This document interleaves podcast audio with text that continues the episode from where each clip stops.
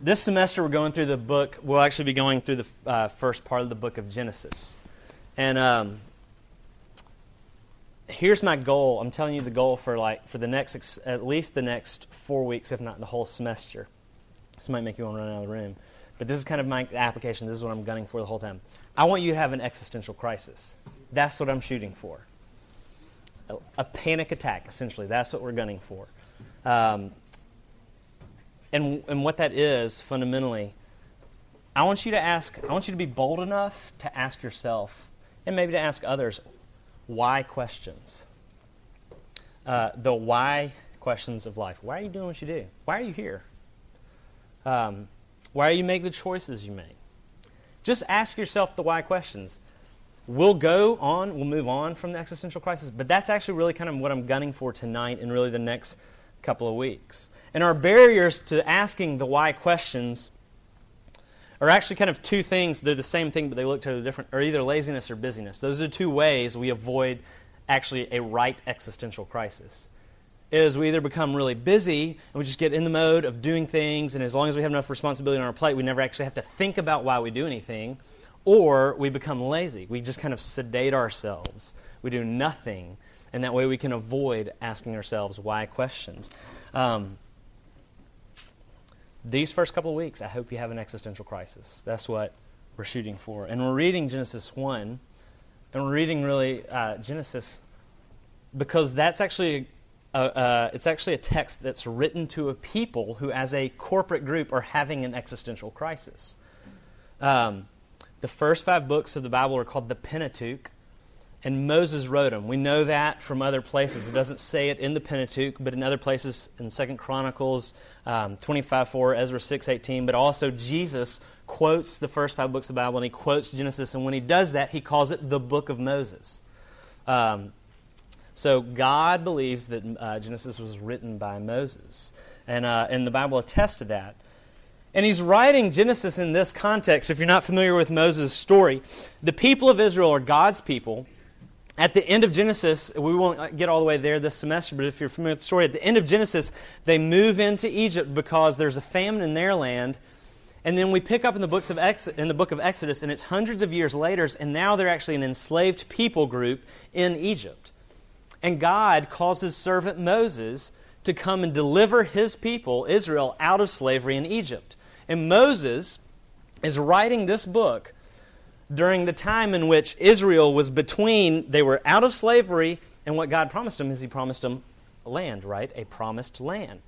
And they're in between this place, which is, the, they, were, they used to be in slavery, and they were out of it, and they're supposed to be in a promised land, and they're wandering in a desert and they're looking around and they're like, I feel like I'm supposed to be going somewhere. I feel like this has meaning. I think God said He was faithful, but honestly, it doesn't look like there's a payoff. I'm supposed to be moving towards a goal, but there's not one there. We're supposed to be in the promised land and we're not there. They're having a crisis, and Moses, inspired by God, writes the book of Genesis, the first five books of the Bible, to this group of people, lost in the desert where things are supposed to be right and finally fixed because they're delivered out of slavery, but it's not fixed yet and they're having an existential crisis. And so, what he's doing is he's writing to that group of people. And they're in the desert and they're looking around at other nations that serve other gods. And they're looking around and they're saying, like, they have a land, they're prospering, they have a strong military.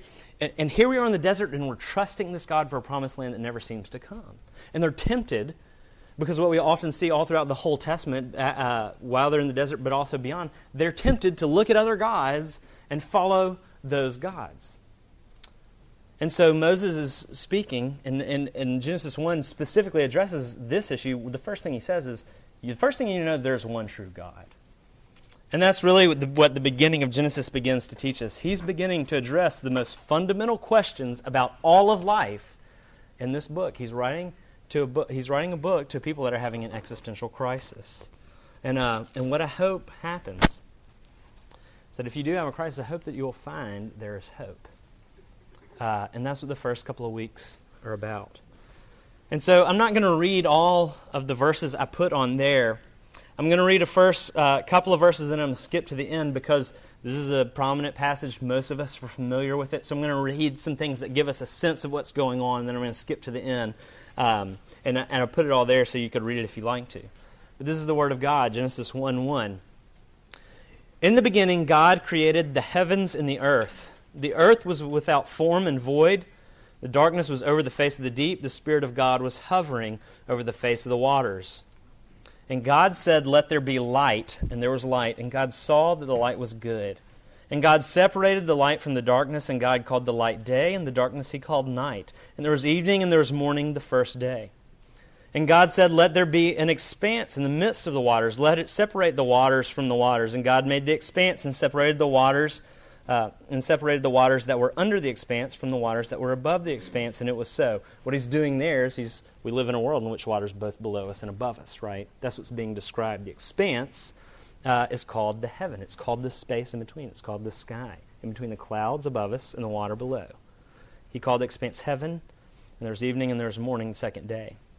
And God said, Let the waters under the heavens be gathered into one place, and let dry land appear. And it was so. God called the dry land earth, and the waters that were gathered he called seas, and God saw that it was good. And God said, Let the earth sprout vegetation, plants, yielding seed, and fruit trees bearing fruit, in which is their seed, each according to its kind on the earth. And it was so. The earth brought forth vegetation, plants yielding seed according to their own kinds, and trees bearing fruit, in which the, in which is their seed, each according to its kind. And God saw that it was good. And there was evening, and there was morning, the third day. I'm going to skip to verse 24. And God said, Let the earth bring forth living creatures according to their kinds, livestock, creeping things, beasts of the earth according to their kinds. And it was so. And God made the beasts of the earth according to their kinds, and the livestock according to their kinds, and everything that creeps on the ground according to its kind. And God saw that it was good. And God said, Let us make man in our image, after our likeness. And let them have dominion over the fish of the sea, over the birds of the heavens, over the livestock, over all the earth, over every creeping thing that creeps on the earth. And we skip to verse 21. And God saw everything that he had made, and behold, it was very good. There was evening and there was morning, the sixth day. Grass withers and the flowers fade, but the word of God stands forever. Pray with me. Lord, we thank you for your word, and as we ponder these first words that you give to your people, I pray that your Spirit would attend to them, dear God. Um, give us the courage to ask why questions in life. It's a scary thing to do that. I don't want to do it. Dear Lord, teach us from your word. Uh, become beautiful to us. Uh, set our hearts upon you. In your name we pray. Amen. Um, Soren hates when I do this, but how many Lord of the Rings readers do we have in here? Okay, thank you. Now I know who all the Christians are. Um, Soren hates when I bring up Lord of the Rings because it's the cliched Christian fiction to bring up, or Christian uh, fiction written by a Christian. Um, when y'all read Lord of the Rings, I don't know if you've had this experience, especially if you've read it multiple times. Um, are there parts that you skip? What are the parts that you skip? Beginning of the first book? Tom Bombadil. Tom Bombadil? Oh, no, come on. Tom Bombadil is awesome. I'm with Michael on that. There are actually parts I regularly skip. Um, and I don't know if y'all have this experience too, but kind of laced all throughout uh, all three books are actually songs. And I always skip the songs. You know what I'm talking about? Yep. You skip the songs? Y'all song skippers? I'm a song skipper too. Huh. Um, I bring that up for this purpose. Uh, it's actually very important to. Uh, Tolkien actually does something that Moses is doing here. I, I bring that up so we can actually learn how to read the Bible respectfully and treat Genesis 1 the right way. What Tolkien does in that book is most of the book, he tells us about what's happening through narrative prose, just regular storytelling genre. Sometimes what he does is he talks about the same events in the form of a song and it reads differently. And he uses different literary devices. Because when you communicate ideas through song, you use you think about it and you approach it a different way than when you communicate ideas through narrative. You all tracking with me on that? That's actually something that happens in the Bible.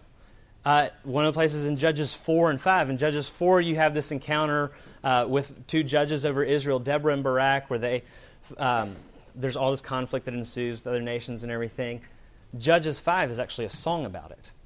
So there's a historical account, and historical accounts have a goal. The goal of a historical account, for the most part, is to give you uh, a, a kind of scientific who, when, where, how did it happen, right?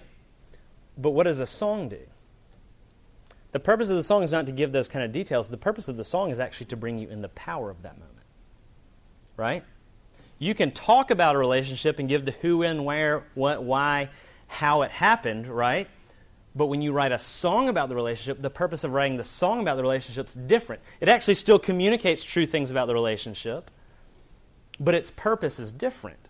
Its purpose is for you to actually enter into the power of the relationship, the feelings of the relationship. I bring that up because most of y'all, if you've read the first book of Genesis, and also if you walked into any um, uh, religion class in college, they'll talk about how Genesis 1 and Genesis 2 are two different creation accounts, and they are. And usually people will say, well, they're two different creation accounts and they clearly contradict each other because there are some things that seem to contradict each other. But they contradict each other just as much as any time you give a historical detail, a scientific account of something versus a song. When you ask a song to be a scientific historical account of something, it's going to fail and seem contradictory to your scientific historical account. Now, what I'm not saying is I'm not opening the door for evolution, but what I am saying is we've got to respect Genesis 1 for what it is. And Genesis 2 does give us a very clear historical account of God's creation of man, the fact that God made everything. And in Genesis 1 does give us some of the how of it. But we've got to respect the genre. Because Genesis 1 very clearly reads like a poem. When you read it, you can't help but pick up on it, right? There's constant repetition. There's, there's this, um, and God said, and God saw that it was good, and there was evening and there was morning the first day, and it keeps going. And I bring that up to say, we, Genesis 1's really been misused a lot. We misuse Genesis 1 to have these creation evolution debates. Those debates are good. We should have them. I side with historical, orthodox, regular Christianity. They're good. And we should have those debates. That's fine. Genesis 1 kind of isn't a text to be used in those debates. It's not a historical scientific account. It has history in it, has history and ch- trust. Its purpose is to not give us a blow by blow how, when, and where. Its purpose is actually for us to enter into the power and the feelings and for us to be affected by the creation account. Um, you know, would you rely on a song for a scientific description of relationship? Course not. You rely on a song to feel it. Um, Genesis 1's making points about creation. It's actually making points, certain historical points about how it was created. Um, but why? But the reason that you read and the reason you write poetry is actually to be moved by it, to delight in it, to encounter the power of it. And what Genesis one is answering more than the question of how. What's the scientific breakdown of how it all happened? Genesis two addresses that. What Genesis one's doing is it's actually before that answering the why. You see, why questions are actually more important and more interesting than how questions. We want to get involved in all the how questions about oh, creation and evolution. That's fine, do that. But they're actually, in all of life, everything else you address, why questions are more important than how questions. But sometimes we get, oftentimes, we get distracted with the how questions of creation. But if someone gives you something you don't understand, your first inclination is not how does it work? Your first inclination is what is this for? Why questions precede and drive and motivate everything we do. Why questions are actually the fundamental reason we make all of our decisions is because we have answers, whether we're cognitive of it or not, of all of our why questions. Why questions are purpose questions. You have a reason why you got up this morning when you did. You have a reason why you chose what you ate and why you put on the clothes you chose and why you went to class at whatever time you went. Why questions sit underneath everything we do. And that's what Moses chooses to address first. And as we answer the why questions, there are really two ways you have to answer it. You actually first have to answer who. Because the why is, is first of all actually informed by the who. Who made you? And that's our first question tonight who made you. And the, and the, uh, the passage begins In the beginning, God. God is first, foremost. He is first, He is primal, He is ultimate, He is before all things. It's the first thing Moses says. And he says, In the beginning, God created the heavens and the earth. Now, again, Mo- Moses is speaking into this polytheistic world with all these gods floating around. And what he systematically does and poetically does is he goes around all of creation and he goes, What? In the beginning, God created what? Light and dark? Probably the two most fundamental concepts we have light and dark. It's probably the first thing you become aware of as a human. He says, God made those.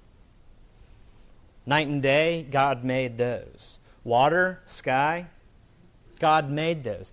He's categorically listing all of creation. Sun, moon, stars, about those, God made them.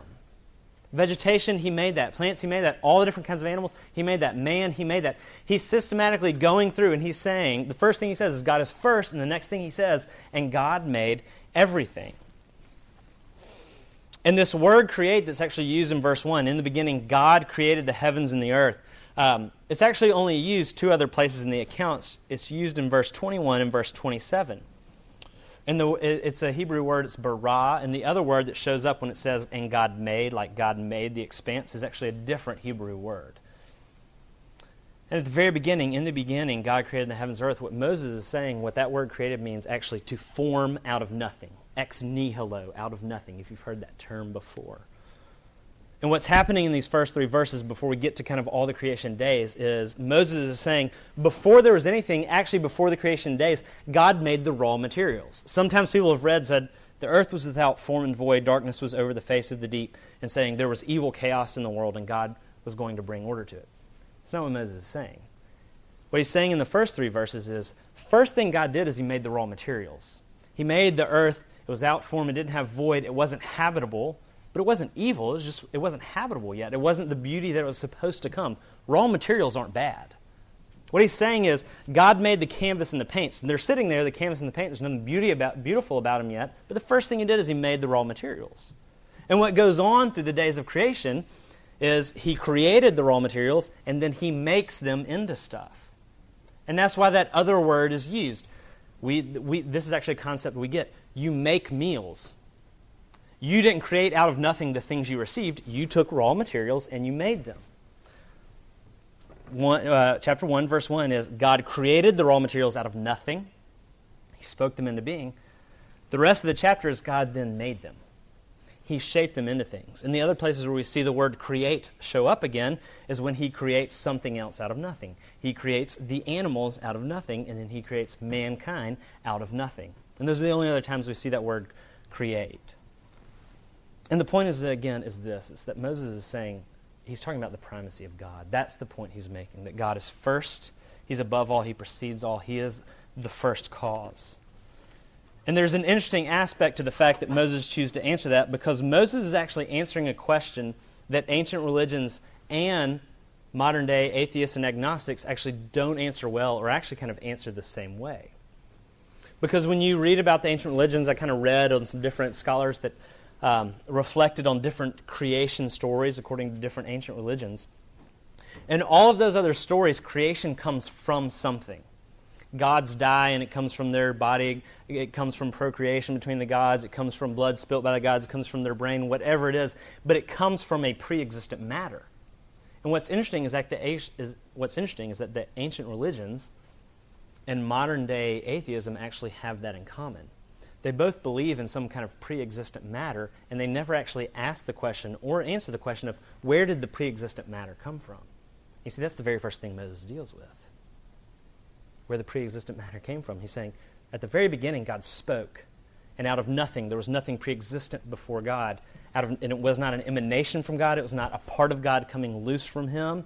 Out of nothing, God made the pre existent matter. And so you see, in some ways, Moses is answering questions that actually aren't really being asked in most of the debates that are had about this text. Does that make sense? Are y'all tracking with that? Um, and the answer, uh, he, he's really answering the question of first. And the thing is, is, there's really only fundamentally two ways you can answer that question of first. What is pre-existent? What is first? There's only two options. And it's either there's something impersonal or there's something personal. There's even an impersonal force that creates this world, that makes what we have, that makes who we are, or there's an impersonal force. And if there's a personal force that has a reason and a purpose People make things for purpose. If it's an impersonal force, force, then it has no purpose. It's just a cataclysmic kind of coincidence. All the particles gathered together, and it was just kind of a cosmic accident. Hence, there's no purpose. And you see, in one situation, if it's a personal force that created things for purpose, then that means everything has intrinsic beauty and value. That means on the days when things are beautiful and there's cause for rejoicing, then there's legitimate cause for rejoicing. On the days when you're grateful, there is cause for gratitude. And there is also someone to thank. If you read Surprised by Joy, it's actually C.S. Lewis's autobiography of how he came to faith. He was a staunch atheist. And the reason he came to faith, when you read that story, is actually this he encountered joy, and he encountered beauty, and he encountered truth, and he couldn't explain why they existed. Because those things point toward a purpose. They say this world is supposed to be beautiful. There's something that's supposed to be right about this world. If the world's an accident, joy and beauty and truth don't exist, and they have no meaning. But if they're real, then there's cause for thanks. And there's also someone to thank. And Psalm 19 says, The heavens declare the glory of the Lord, the sky above proclaims his handiwork. In the other worldview, if there is no purpose, then creation has no meaning. And that means that beauty and joy and truth, when encountered, are no cause for thanks because they're not real. And there's nobody to thank, in fact. There's no cause for wonder because wonder is just an illusion. Your instinct that there's right and wrong, your instinct that there's good and bad, is actually just a DNA strand operating in a certain way to make you preserve your own race or your own species. But you see, kind of in that, it's actually the great glory and it's the great flaw of macroevolution and Darwin theory and all that kind of stuff. There's actually kind of a glorious flaw in it. Because there's no reason why a species, why Earth, why nature, why man would seek its own preservation. There's no value in it if it's an accident. And yet that's the undergirding value that drives Darwinism, is that the preservation of life is what all of creation is pointed and oriented towards. There's no reason for it. Why life is no better than death. Darwinism actually doesn't make sense within its own system. It's actually it's meaningless. Why would why would creation seek life? There's, life is no better than death. Death, in fact, might even be better than life. Certainly easier, right? You see, it's a flaw because Darwinism provides no reason for its own primary motivation, but it's kind of a glorious fall because what it reveals is that in our best attempts to try to explain creation apart from God, his fingerprints are still all over the way we think. Because nobody can get past the fact that it's horrific for beauty to be desecrated and for life to be lost and for people to enter pain in our best attempts to explain the world without God, we still end up stumbling on the fact that it is good and right for life to happen and for beauty to surround us and for, and for pain to not occur. Moses' point is that there is one personal God, and he spoke creation into being. And this has immediate application to all of us because it's the starting point of how you open your eyes every day. The whole the kind of the secondary premise of the first Toy Story movie is actually built on this. The first kind of conflict that goes on in there, track me here. Um, you know, Woody is jealous about Buzz's kind of uh, the fact that the kids, uh, Andy loves Buzz more. But the kind of secondary struggle that's going on is Buzz and what he believes about the world, right? In that movie, Buzz believes he's a space ranger, and he's not. He's a toy and it's cause for conflict and consternation and brokenness, and everything's messed up, and he can't relate to people, right? Woody understands who he is. He understands, more importantly, whose he is. And so he understands reality and how to operate within it. I mean, seriously, like, that's it. That's what Moses is talking about right here. Our world is fouled up. The way we interact in this world is messed up because we keep thinking we're something more than what we are. We keep thinking we're God's. No, we're God's kings and His image bearers in this world, but we're His. And the reason life is so hard is the same reason that life is so hard for Buzz Lightyear. He keeps believing he's something he's not. And what he gets it, he gets whose he is. We're going to be answering the, uh, the implications of that all semester, but there are a couple of implications right off the bat. The first thing that happens in this text is Moses prevents us from material. He counters materialism. He argues against materialism, the worship of stuff. And this is the religion of our culture. It's so much religion of our culture that people have taken the Bible and bent it into the worship of stuff, the prosperity gospel stuff. They've taken even good things and turned it into religion that is the worship of stuff. The worship of stuff is you've got to succeed, you've got to have the right things, and you're going to be happy. And what this account of Genesis says is no, these things are not worthy of worship. The physical world cannot bear the weight of worship that you're trying to give it. And so it counters materialism, but at the same time, it counters super spiritualism. It doesn't say that this physical world is bad. In fact, what's the chorus line? And it was good. This kind of notion that denying yourself happiness and denying yourself enjoying things in this world is super spirituality is false. It might, in fact, actually be sub spirituality. Denial of self in the Bible talks about it is not a denial of enjoyment of creation, it's a denial of selfishness. That's what the Bible's talking about. Because the, the creation account, the first thing God chooses to tell us is, it's good. All of it's good. I made it. And over and over again, as I point to all the different things I made, I want you to know I made it and it was good. It's not super spiritual to not enjoy creation. In the new heavens and the new earth, when it's all made new again and you get to the end of the book in Revelation 21, guess what happens? It's the physical world. It is the new Jerusalem, the new heavens, and the new earth coming down into this world. There's going to be a gritty, earthy, physical reality to the consummation. The physical world's not bad. In fact, it is good and it is to be enjoyed. And now there's a crucial distinction. God made creation to be enjoyed but not to be worshiped. And that's often what we do. And we can take this doctrine of the goodness of creation and certainly abuse it. And in fact, in some ways, that's the fundamental flaw in our plan. That's why it all breaks, is because we take a gift received from God and start to worship it as God. Our marriage would fall apart if Elizabeth gave me a PS3 and I worshiped the PS3 and used it to ignore. In fact, I sold my PlayStation 2 because I had a PlayStation 2 and I worshiped the thing I had and not the person who loved me. We can certainly abuse this principle. In fact, it's kind of fundamental to who we are. But at the end, y'all, it's going to be physical again. The physical world is good. God delights in it. It's His handiwork, it's His art. It's to be enjoyed. It's not super spiritual to not have a TV. If you're content without a TV, that's fine. Guess what? It doesn't make you a better Christian. It just doesn't. The physical world's good. You can abuse TV. Be careful with that one. Um, the physical world is good. Wonderful food is good. Great art is good. Good work is good. Working cars, functional buildings, trees, mountains, oceans, they are all good. Enjoy it. And this really leads us into the second point of why it was made. Because you see, that chorus line is telling. And the chorus line in a song and in a poem, this is really a poetry more than anything else. The po- that a chorus line is the heartbeat of it, right? It's the main message in a song that explains everything you're reading.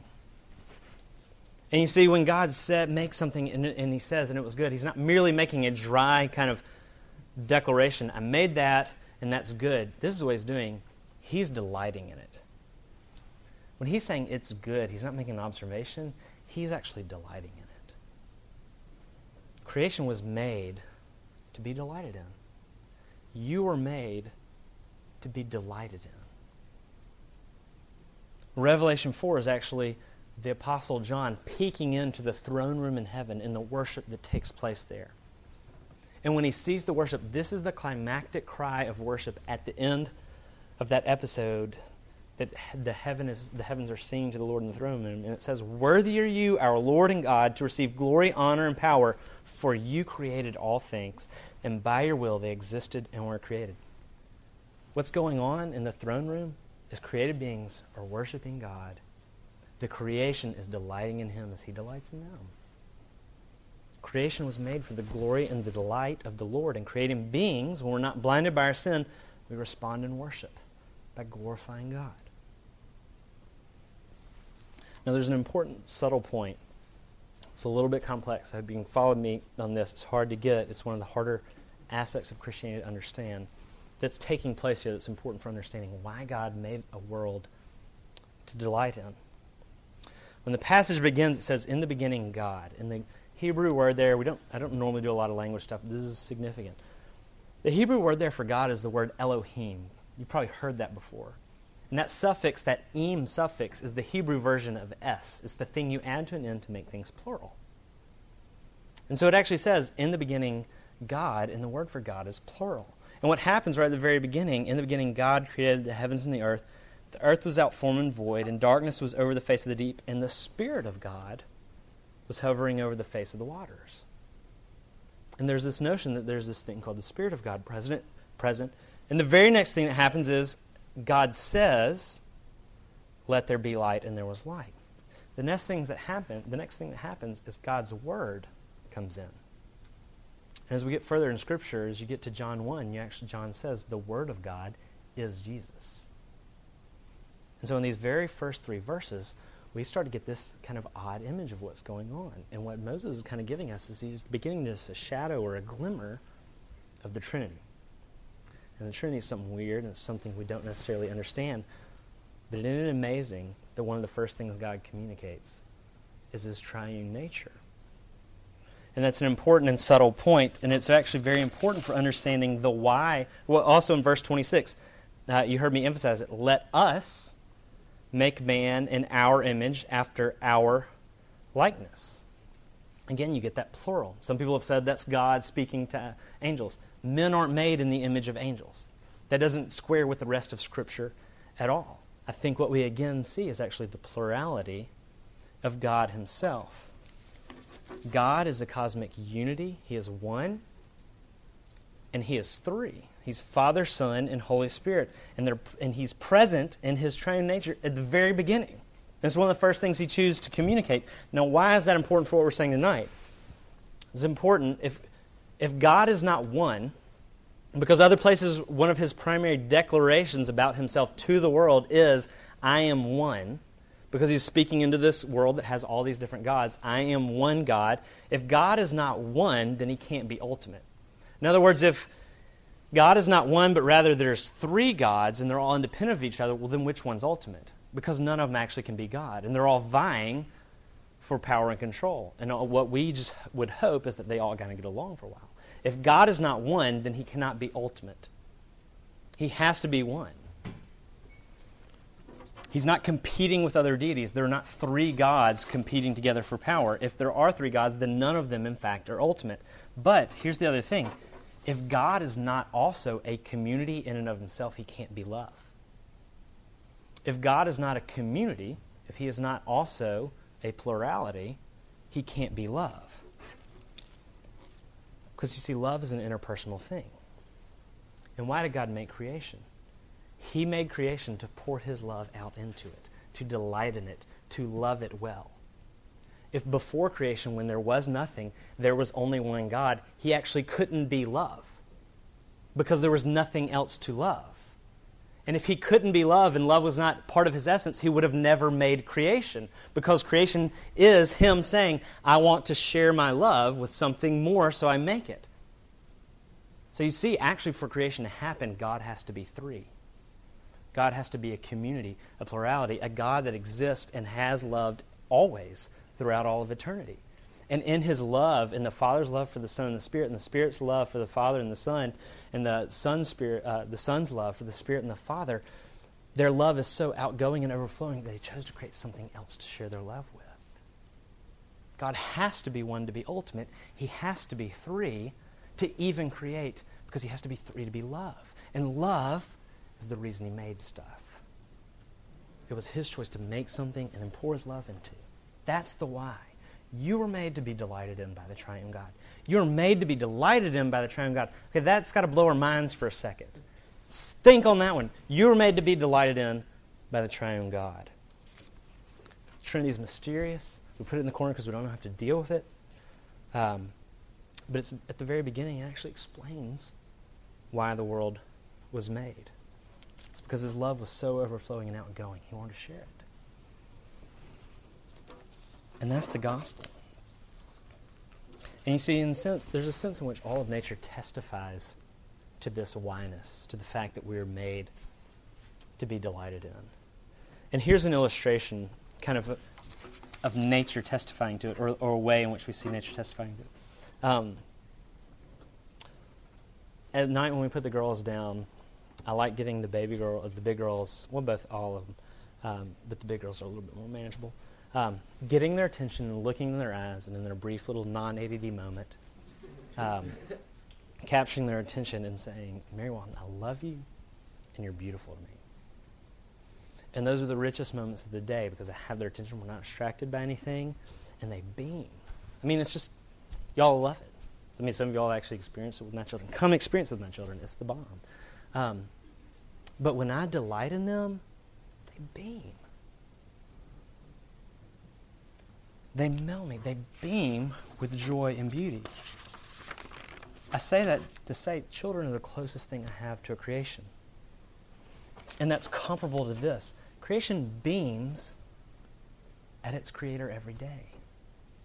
This is what you feel when you encounter beauty in creation. Those moments where we finally step back from our business and see something beautiful and transcendent, and there's that just that moment of power where you feel like you're seeing into something, almost like something kind of powerful and wondrous is before us, and you can't quite get on it. You know those moments where nature becomes beautiful, where art becomes beautiful, where it's transcendent. You feel like time stops. And it kind of seems to be fleeting you know, because you can't quite get in on that moment. You know it's there, you love those moments, and you can't quite get on it. It seems it, it's kind of fleeting, it's kind of muted.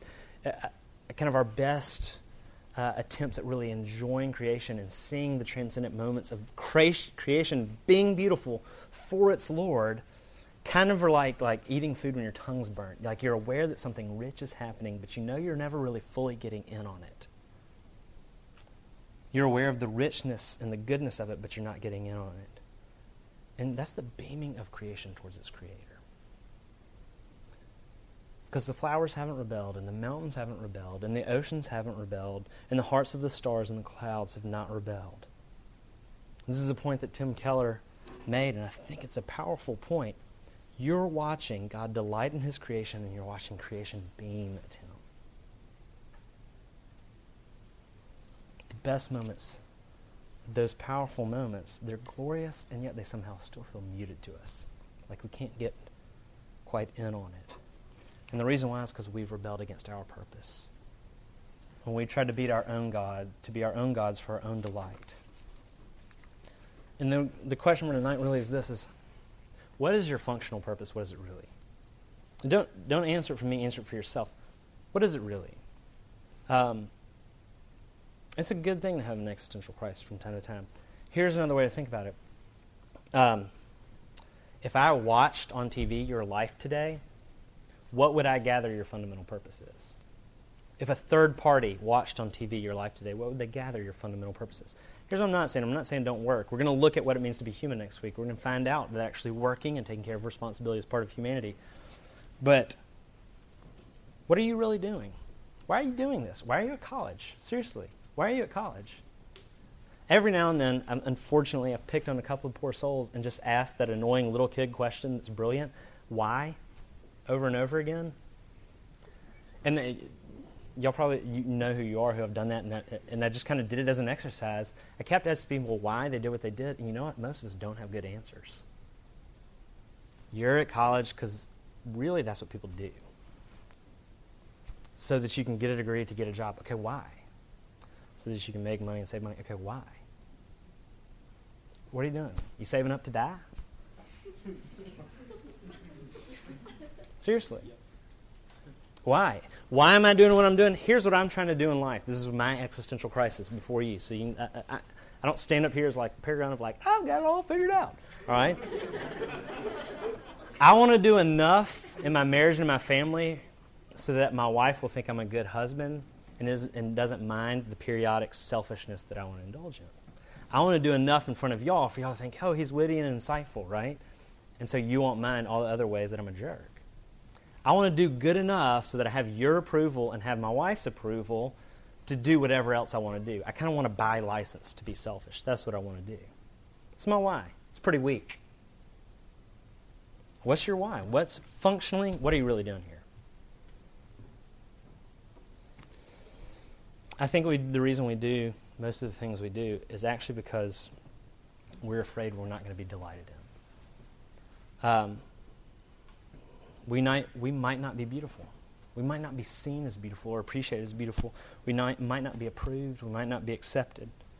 In our work, the things that we do, we do them so we would make ourselves worthy of delight. That's what we want. We want somebody to see it and say it's valuable, right?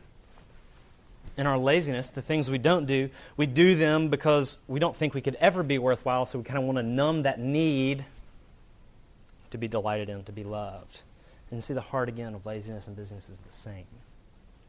Both are afraid that no one's ever going to look at us and say, I delight in you. And you see, it's, it's precisely because we ran from and we ignored the person for whom we were made. And Moses is writing this in Genesis to say, he's really actually saying this in Genesis 1. Don't you see how it's supposed to be? We're supposed to have our Father look at us and say, I delight in you. And we're supposed to beam back at Him. We're supposed to have our Father say, You're accepted, and I love you, and you're beautiful, and you're perfect. The whole therapeutic culture actually buys into this, right? It's not bad. Therapeutic culture is not bad, but it makes a valuable insight because it's essentially built around all the dysfunctions we have because our parents haven't delighted us in the way that we were made to be delighted in. Guess what? You're going to fail your kids at that too. And the truth is, our parents actually never could. They never could really delight in us the way we are supposed to be delighted in. And their parents dropped the ball as well. And so we're all trying to become worthy of delight. We're all trying to become worthwhile. We're all trying to become beautiful. You're trying to become beautiful either physically, guys and girls. You're trying to become beautiful morally, acceptable morally, intellectually, or professionally, whatever it is. You're trying to numb the need, or on the other hand, you're trying to numb the need to be seen as beautiful. That's actually why guys play in video games as much as they do. That's what it is. It's actually spiritual laziness. It's actually fear more than anything else. There's, we're scared. I want, over the next couple of weeks, for you to have a crisis because something is wrong. It's not supposed to be like this. This was all of it. USC, your daily life here, it was all supposed to be good and beautiful. You weren't supposed to come to USC and feel tons of anxiety about your grades. That wasn't part of the design. You weren't supposed to be come and be crushed by stress. You weren't supposed to live in the fear that a boy may never ask you out or that a girl may never want to go out with you. You weren't supposed to be ensnared in pornography. That's not right. That's not the way it was supposed to be. And we read Genesis 1, and Moses is reminding us when it, was cre- when it was created, it wasn't supposed to turn out like this. This is wrong. This is wrong. The word create that God uses in Genesis 1, in the beginning, God created the heavens and earth, is a word only used by uh, describing God in the Bible. It's only God is the person who only ever uh, creates. That word only shows up when He is the actor, and it shows up in one other place. It shows up a bunch in the book of Isaiah. In Isaiah 65, verses 17 um, through 19, for behold, I create new heavens a new earth, and the former things shall not be remembered or come to mind. Be glad and rejoice forever in that which I create. For behold, I create Jerusalem to be a joy, and her people to be a gladness. I rejoice in Jerusalem and be glad in my people. No more shall be heard in it the sound of weeping and the cry of distress. No more shall there be in there in it an infant who lives but a few days, or an old man who doesn't fill out his days. When the word create shows up again in the Bible, it's used to describe God's new creation. The fact that He's looking in on this broken world that's not right and saying, I'm going to make it new again. And there's hope in the midst of our crisis. There's hope in the midst of our bad answers to the why question. And the hope is this your answers to why are bad. You're the reason, and I'm the reason for the darkness and the brokenness in this world. But God is recreating a new heavens and a new earth. And that doesn't mean another place. He's taking this one and He's making it new again. And he's making a new people, a new Jerusalem to inhabit it. And that's what salvation is. It's not an ethereal spirit world where we're on uh, clouds playing harps. It's the world like it was supposed to be. And for it to be like it was supposed to be, he has to wipe away the wrongness and the darkness in it. And the wrongness and the darkness in it is us. And he wants us at the same time to be his new humanity. So what he's got to do is he's got to take our wrongness and he's got to take our darkness and he's got to put it on someone else and destroy them for it. And that's what Jesus came to do. And that offering to be the new humanity is free. It costs nothing, but it's this it is painful. It is free. We take hold of it by faith, trusting on Jesus, like we read in the confession and the assurance. But it's painful, and it's painful for this, reason. Our darkness is the thing that we love the most. And it will feel like death to lean on Christ. And this semester, we're going to continue to flesh out the way it was supposed to be, why it went wrong, and how God set about making it right again. Let's pray.